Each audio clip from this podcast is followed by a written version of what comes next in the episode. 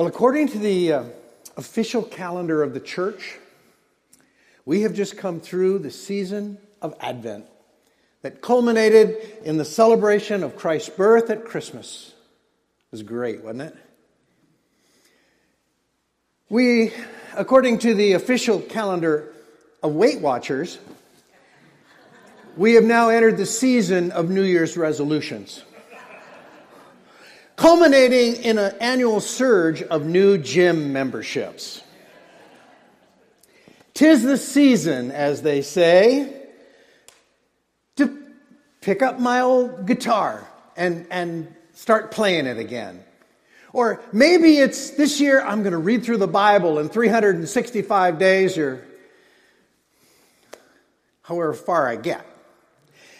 Or maybe, you know, it's just to learn a, a new hobby. Base jumping comes to mind. or maybe, how about pickleball? It'd be great. We'd love to have you come. One of the things that I always want to try to do every year is I try to I want to try to understand British comedy. Here's one, though. This year, I want to cultivate a vibrant new prayer life. I want to I want to pray this year like I've never prayed before. And men and women as a nation in 2024, we are going to need it. We are going to need it. You know, prayer is one of those things that we give a lot of lip service to. We preach a lot of sermons on it, and here we are again. But we have such difficulty staying consistently at it. This is the year I pray that um, we would lean into the Almighty more easily when times are good. And we would run to the Father more quickly when times are bad. Now, mind you, I'm not here to beat us up this morning because I don't think there's a person in this room, including self, including myself, that believes that we pray enough. But guess what? Mother Teresa didn't believe she prayed enough. Go figure. So if you think you don't, you're in good company. No, my goal for us is to simply pray more this year, to make it a priority. And so the question becomes why do we have such trouble with being consistent at it? I know, I know, I fall asleep too. But how do we? I, I think there's lots of reasons, but part of it may just be we don't know how. How do I do this? Because how we pray and why we pray is as important as what we pray for. And this morning, we're going to look at a passage that Jesus is going to show us how. You see, prayer is a portal into eternity. It is where heaven and earth intersect. It is where the finite touches the infinite, where the, the sovereign Lord of the universe, the God of all creation, the Holy of Holies, welcomes flaky, shaky, sinful human beings into a heartfelt communion. I hope you're interested in that because Jesus is going to show us how. And we're going to look at it in Matthew chapter 6. So if you have your Bible, uh, paper Bible, uh, I'd encourage you to open it there. If your Bible is on your phone, turn down the NFL game and turn it over to your Bible app. Seahawks aren't playing until this afternoon anyway. Okay? Because Jesus is going to reveal to us this morning four principles which I believe will lead us to a vibrant prayer life if we would practice them, if we would put it into practice. And so uh, the first of those principles we find in verses 5 to 6 of Matthew chapter 6, which is a part of the Sermon on the Mount. And let's read that together. But before we do, we better pray. Father, we come to you today with hearts fully aware of our inadequacy.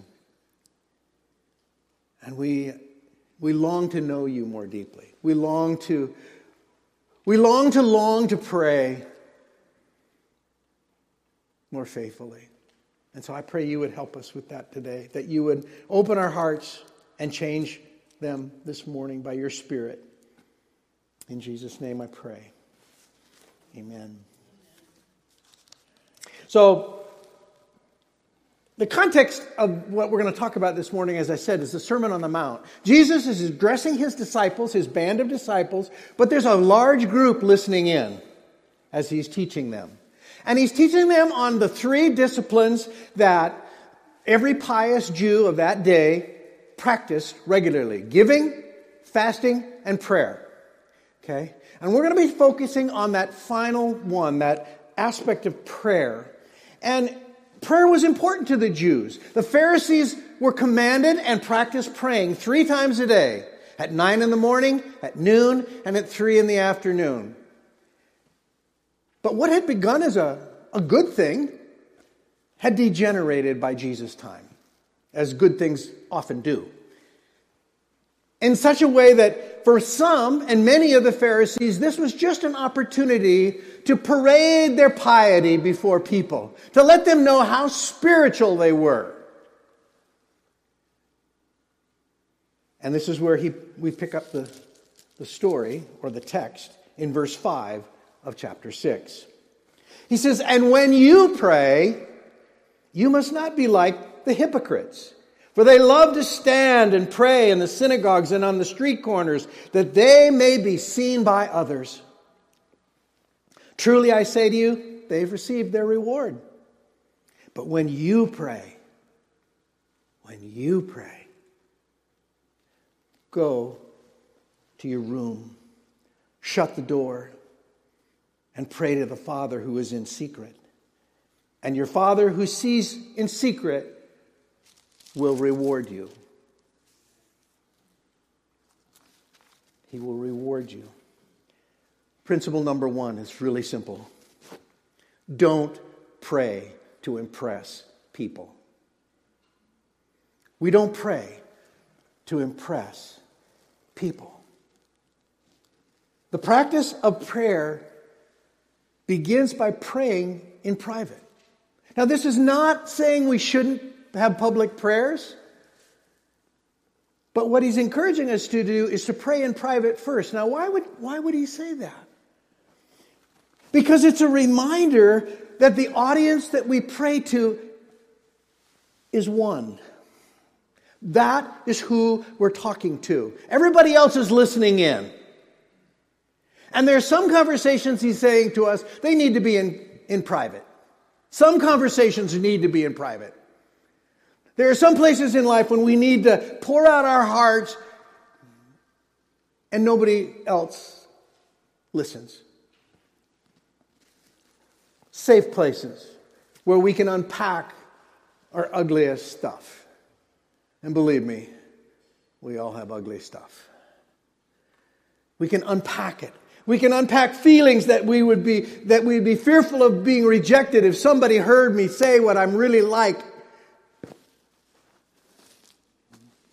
Or on the other hand, to have the temptation to try to impress them with how spiritual I really am or am really not.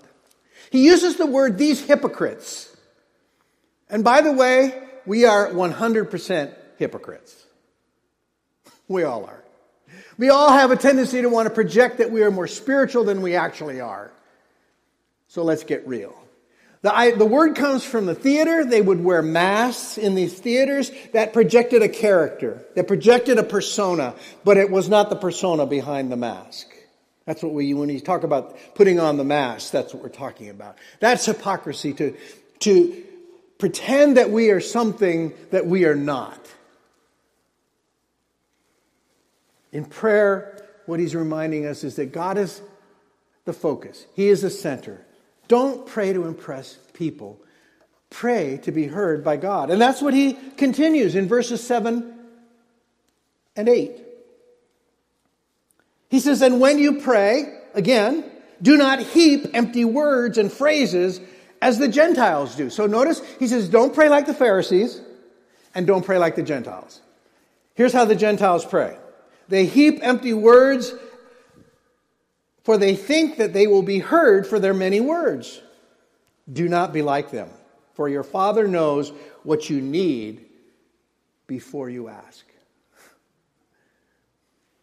He knows already what you need. Principle number two don't pray to impress God. Don't pray to impress God. Prayer is a conversation. It is not an incantation. It is not a mantra that if I just say it in the right way, you know, people will say, well, you didn't say in Jesus' name at the end, so he didn't hear it. No. No, that's not the point. We pray to the Father. We pray not to impress people, but we pray to express our heart to God. D.L. Moody, the great preacher of the last century, early last century and late 19th century, said, In our prayers, we talk to God. In our Bible study, God talks to us. We better let God do most of the talking. He also said, A man who prays much in private will make short prayers in public. Pretty good advice. It is the place where we, re- we have to come to realize that a stumbling, frustrated, confused, I don't even know what to pray, prayer reaches the ears of God before some eloquent soliloquy that's got all the words right, and they say it just in the right order and just in the right tone of voice. Read through the Psalms. Psalm 6, Psalm 10, Psalm 51. These are prayers that are raw and angry. They are crying out, Lord, where are you? Why are you allowing this to happen? Or they're pouring out their junk. God, I have sinned before, before you. These are the kind of prayers that God delights to hear, believe it or not. Even if you're angry at God, and I know even as I sit here this morning, some of you, some of us, are angry at God because of where things have gone in our life. I got let you in on a secret. He knows. And it's okay. He's big enough to handle it. Because what you're doing is you're opening your heart to Him. Doesn't matter how many times you say thee and thou and all the King James junk. Come to him with an open heart. Don't try to impress him. Pray to express your heart, not to impress your will. Or somehow, if I put it in the right way, it'll bend his will to mine. Now, notice these first two principles are how not to pray. You notice that? Don't pray like this. Pretty, pretty direct. Don't pray to impress people. Don't pray to impress God. Okay, so once we understand that, now we're ready to pray. Now we're ready to pray. And the words that follow are so familiar, sometimes we don't even hear what we're saying when we say them. I don't know when you learned to, to pray this prayer that we're going to talk about this morning. I learned as a, a young child. And if you did, you're blessed to have parents who taught it to you. But when I was a boy, I used to race through the, through the, the prayer as fast as I could. Our Father who art in heaven, how be thy kingdom come thy will. I mean, I was just fast. And I would always close it with, and God bless mommy, daddy, sister, pumpkin, and restless. The latter two were not my siblings, they were our cat and our dog. This morning, I want us to slow down and really hear the prayer and think about it and savor it in our mind.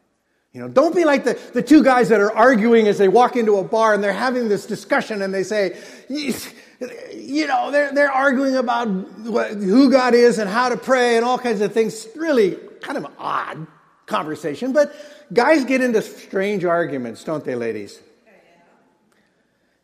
And the one looks at the guy and says, You don't know what you're talking about. I bet you don't even know the Lord's Prayer. And that guy, his buddy, looked at him and said, I sure do. And he reached, so he reached in his pocket, pulled out a $20 bill, and he says, Okay, go for it. You make it? He says, Okay, right now. Now I lay me down to sleep. I pray the Lord my soul to keep. His buddy looks at him kind of disgusted. And then he hands the 20 over to him and says, I didn't think you really knew it. There's a lot of ignorance about religious stuff, okay? So this morning, let's savor these words and look at the third principle, and it's found in verses 9 and 10. He says, Pray then like this. Get it? This is how you pray.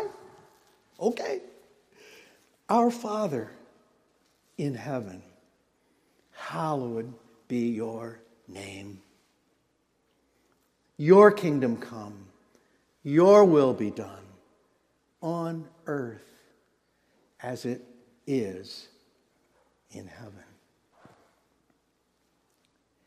Now, as obvious as it sounds, when we pray, we pray to our Father in heaven. We pray by the Spirit, through the Son, to the Father. It tells us that God is personal. You know, He's not the force, He's personal. I mean, Jesus prayed to His Father. If you notice that, even Jesus prayed to His Father. And you say, well, yeah, that's obvious. He was His Father, He's the Son of God. But notice this who does He call Him? He calls Him our Father. We have a Father in heaven who's so much better than any father could be on earth. He is our Father as His children. God is personal. He is our Father. And, and although that sounds, even that sounds rather pedestrian to 21st century Americans in Western culture, of course we pray to our Father in heaven. No, you don't understand. You don't understand. This was a group of Jews that he was pre- preaching to and teaching to that didn't even say the name of God. They were terrified that, that in their conversation or their reading, that the name of God would be uttered and that would be blasphemous. That we would, that as human beings, we would propose to, to speak with that kind of tone.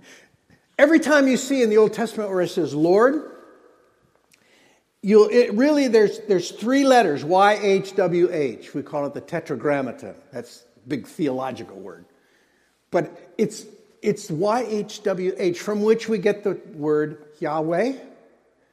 But see, they didn't even put vowels in the text because they're afraid that if somebody reading the text actually said the word, blasphemy.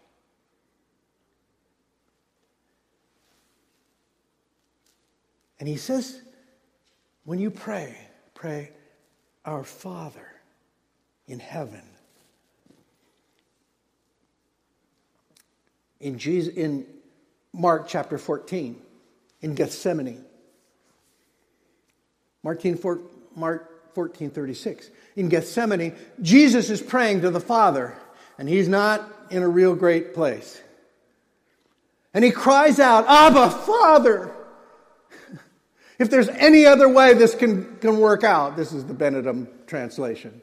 If there's any other way this can work out, I'm, in, I'm up for that. but nonetheless, your will, not mine.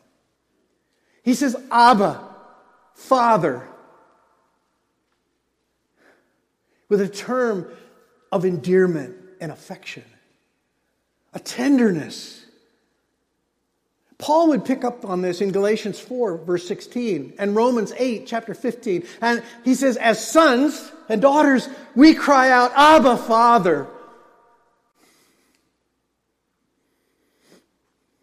It's a word that a young child would say to their dad, who would crawl up in their lap, and he would wrap his arms around them, and they would call him Abba, Papa, Daddy. That's an exp- reveals the expression of how the, the, our relationship with God now is rooted deeply in a father's love for his children. And it also reveals the access by which we can approach God. We can come to Him and what, however we are, whatever we're feeling, and we can come into His presence and say, Abba, I need you. I'm so confused. I'm so angry. Or I'm so grateful. He is personally approachable.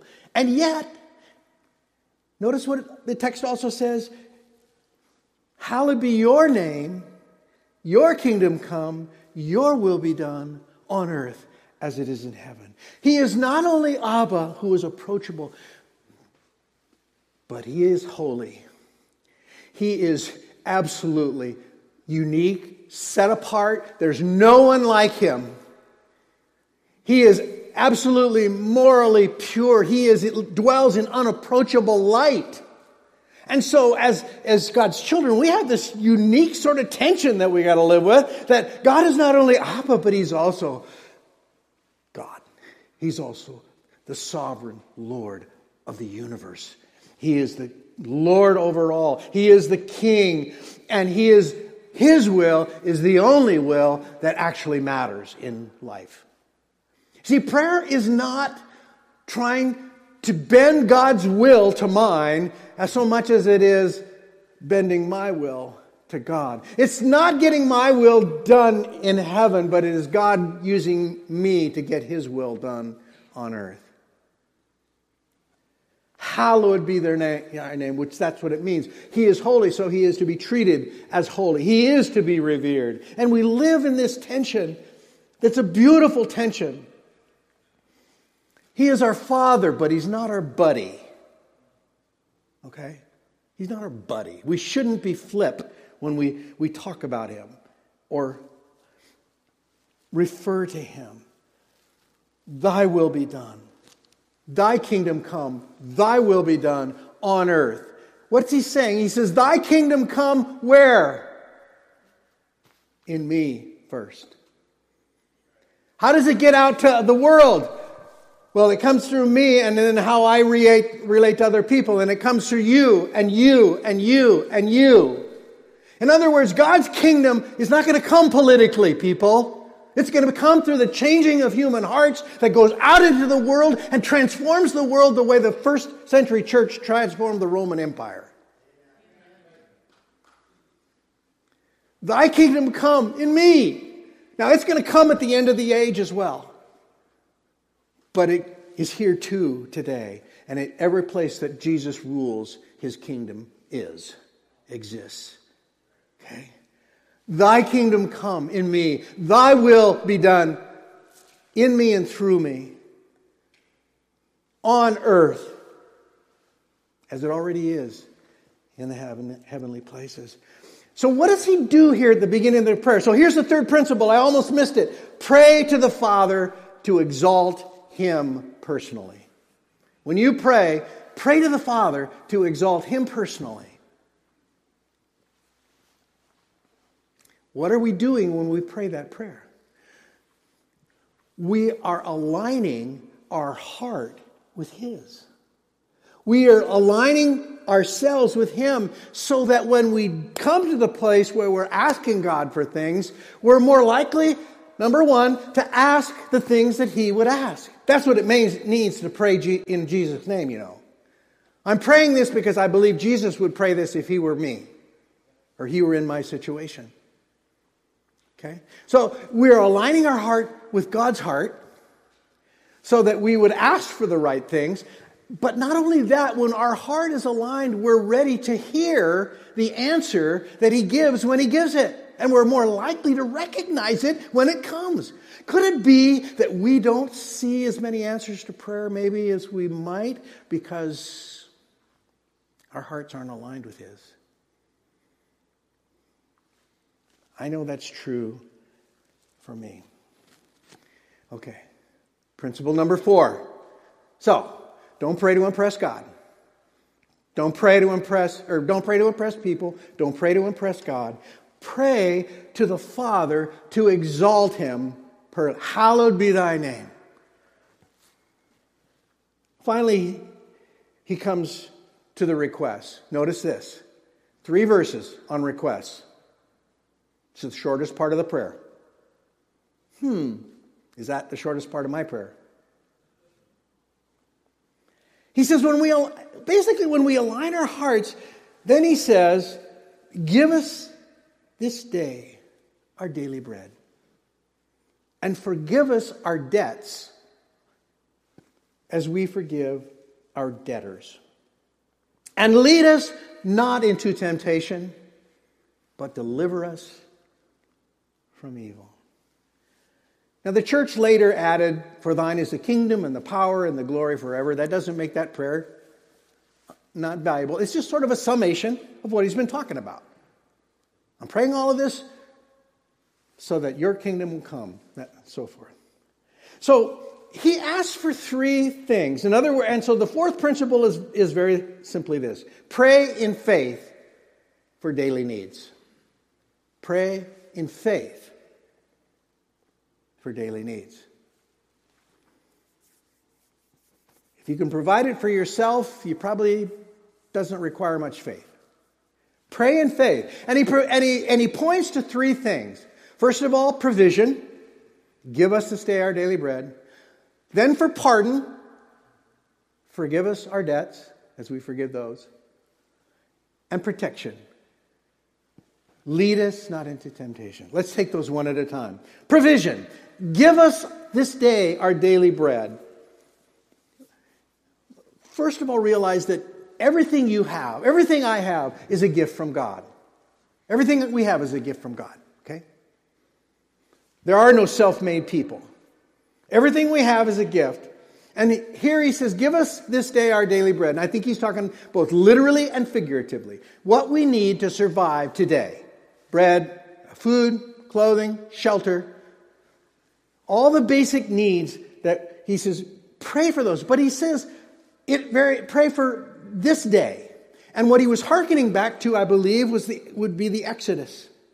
And the children, the children of Israel were wandering in the wilderness and there was no food and they were crying out to God. And guess what? God gave them manna.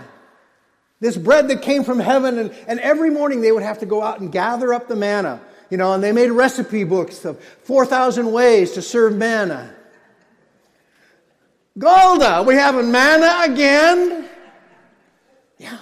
Give us this day our daily bread. Give us enough for today, and that's enough. Don't miss that.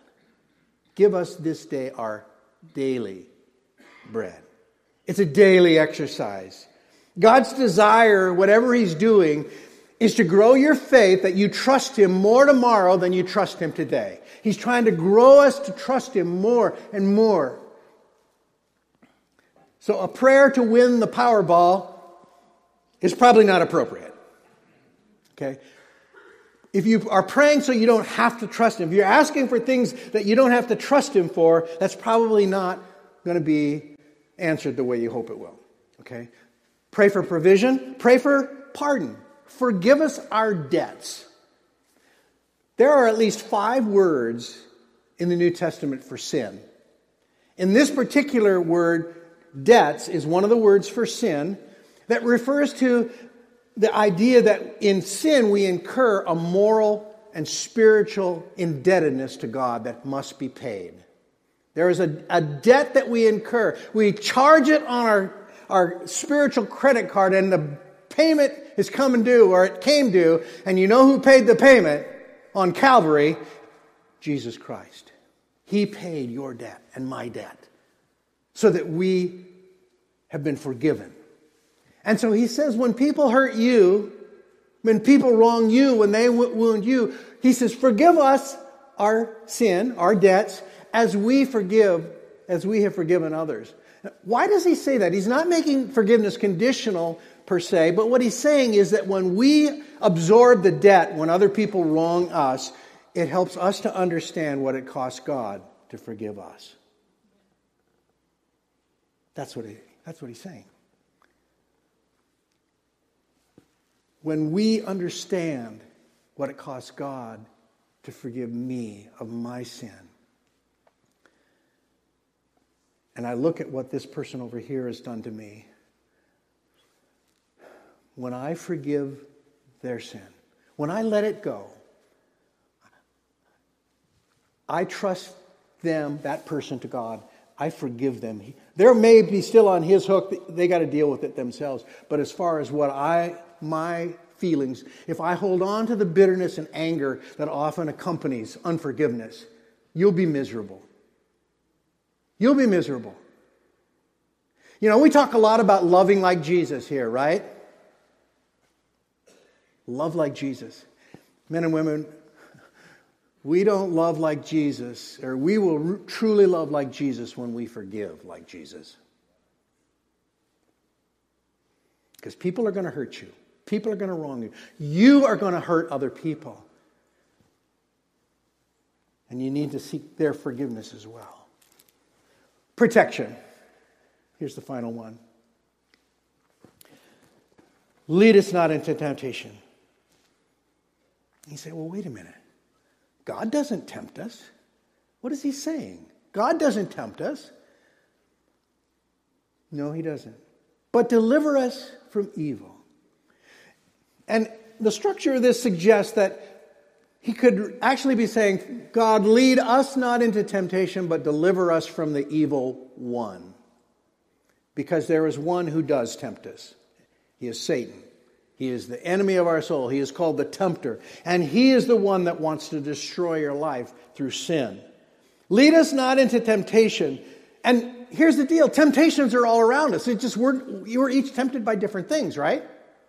I mean, there are things that I'm tempted by that other people wouldn't be, and vice versa. Temptation is all around us. So maybe a way to say this would be something like this Lord, when I have the inclination to sin, remove the opportunity. And when I have the opportunity to sin, remove the inclination. Lead us not into temptation. When I have the opportunity to sin, remove the inclination. When I have the inclination to sin, remove the opportunity.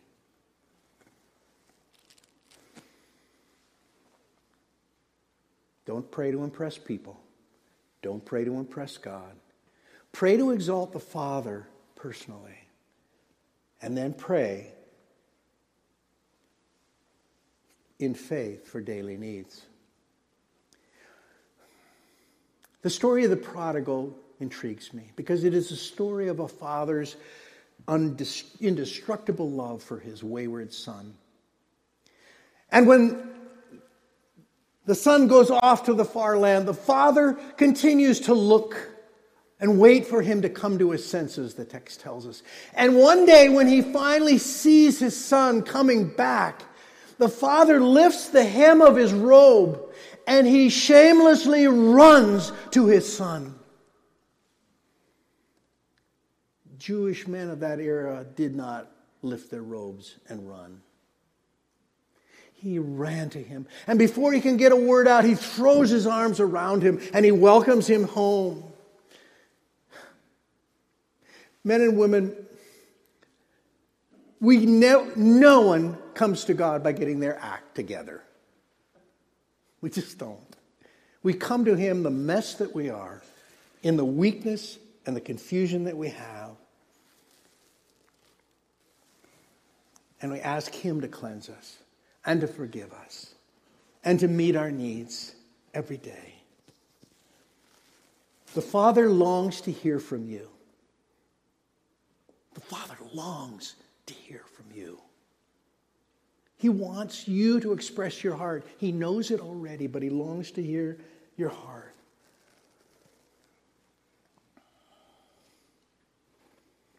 Again, D.L. Moody put it this way He said, I'd rather be able to pray than to be a great preacher.